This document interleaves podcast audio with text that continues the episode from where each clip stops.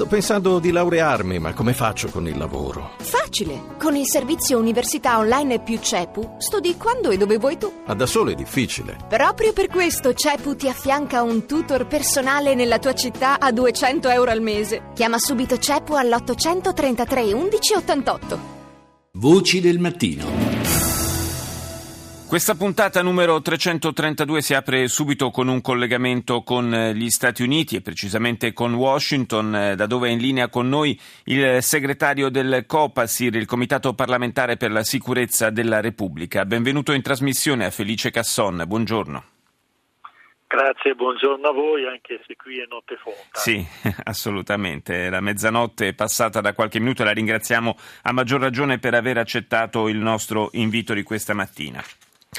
Felice Casson, lo ricordo, da magistrato ha condotto molte inchieste anche in eh, tema di deviazioni dei servizi segreti, eversione, lotta alla corruzione, sicurezza ambientale, insomma questo tanto per inquadrare un po' l'esperienza professionale eh, precedente al suo, eh, al suo eh, arrivo in politica. Ehm, quello che è venuto fuori in queste prime giornate dopo i tragici fatti di Parigi è che ancora una volta, sebbene mh, a ripetizione in passato si sia giurato che si sarebbe eh, migliorato l'interscambio di informazioni tra vari, i vari servizi di intelligence occidentali, eh, anche in questo caso dei buchi si sono invece verificati. Sì, questo è quello che, che abbiamo rilevato ed è uno dei problemi fondamentali. Io posso dire che proprio nell'esperienza delle ultime settimane come membro del Comitato parlamentare di sicurezza per la Repubblica, in occasione di incontri a livello europeo con organismi paralleli corrispondenti al nostro COPASIR e con i vertici dei servizi di intelligence europei, abbiamo provato a sondare questo aspetto. E la cosa più impressionante e certamente più negativa è che a livello europeo e internazionale, ma soprattutto europeo, non esiste ancora un coordinamento efficace, non esiste una collaborazione ampia, eh, totale, eh, di fiducia l'uno nei confronti dell'altro. Anzi, in un'occasione, anzi un paio di occasioni mi ricordo che parlando con i vertici dei servizi di intelligence europei è capitato di, di dover riscontrare una diffidenza ancora marcata di un paese nei confronti dell'altro, di una intelligence nazionale nei confronti dell'altra.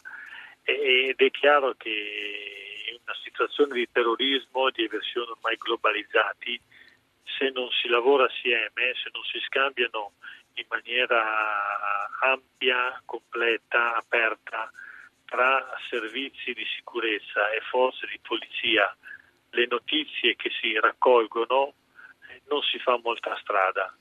Ah, tra le altre cose il nostro è un continente relativamente piccolo dove eh, gli spostamenti da uno stato all'altro eh, eh, richiedono insomma dei tragitti brevi, sono anche semplificati poi dalle nostre norme eh, alle quali siamo molto affezionati peraltro sulla libera circolazione e in pratica i terroristi hanno capito che è un gioco abbastanza facile quello di organizzare attentati eh, in un altro Stato, eh, anche se si è segnalati nello Stato in cui si risiede, eh, di fatto quando poi si va a operare nello Stato vicino, magari i servizi segreti del, dello Stato vicino sanno poco e niente.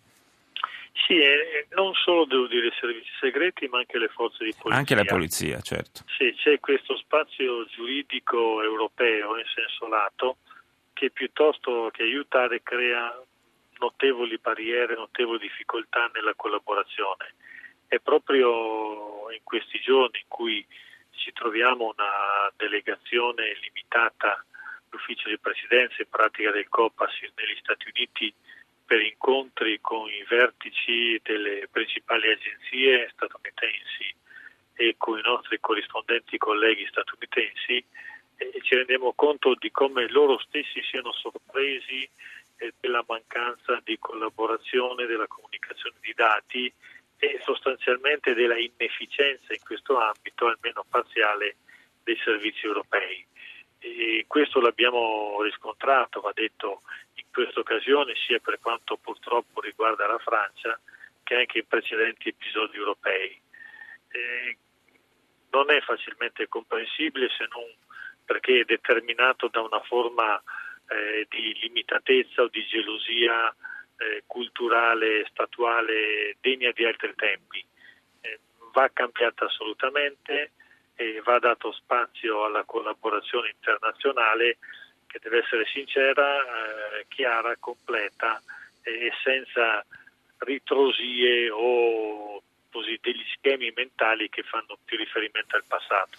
Però mi sembra di capire dalle sue parole che ancora eh, in questo campo ci sia molta strada da fare, che nemmeno questa, quest'ultima ennesima tragedia eh, abbia fatto muovere eh, questi, eh, queste pedine nella direzione giusta. È così? Sì, è così e c'è moltissima strada da fare. Mm.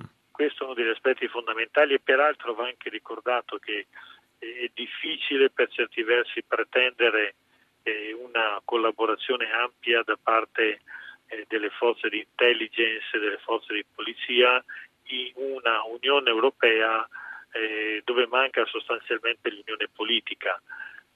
Ci sono, stati, ci sono stati notevoli passi in avanti per quanto concerne gli aspetti economici e finanziari, ma una Europa politica, sociale, profonda ancora non esiste ed è l'ottica sulla quale ci si deve muovere questa qua. Grazie, grazie al segretario del COPA Sir Felice Casson per essere stato collegato con noi da Washington.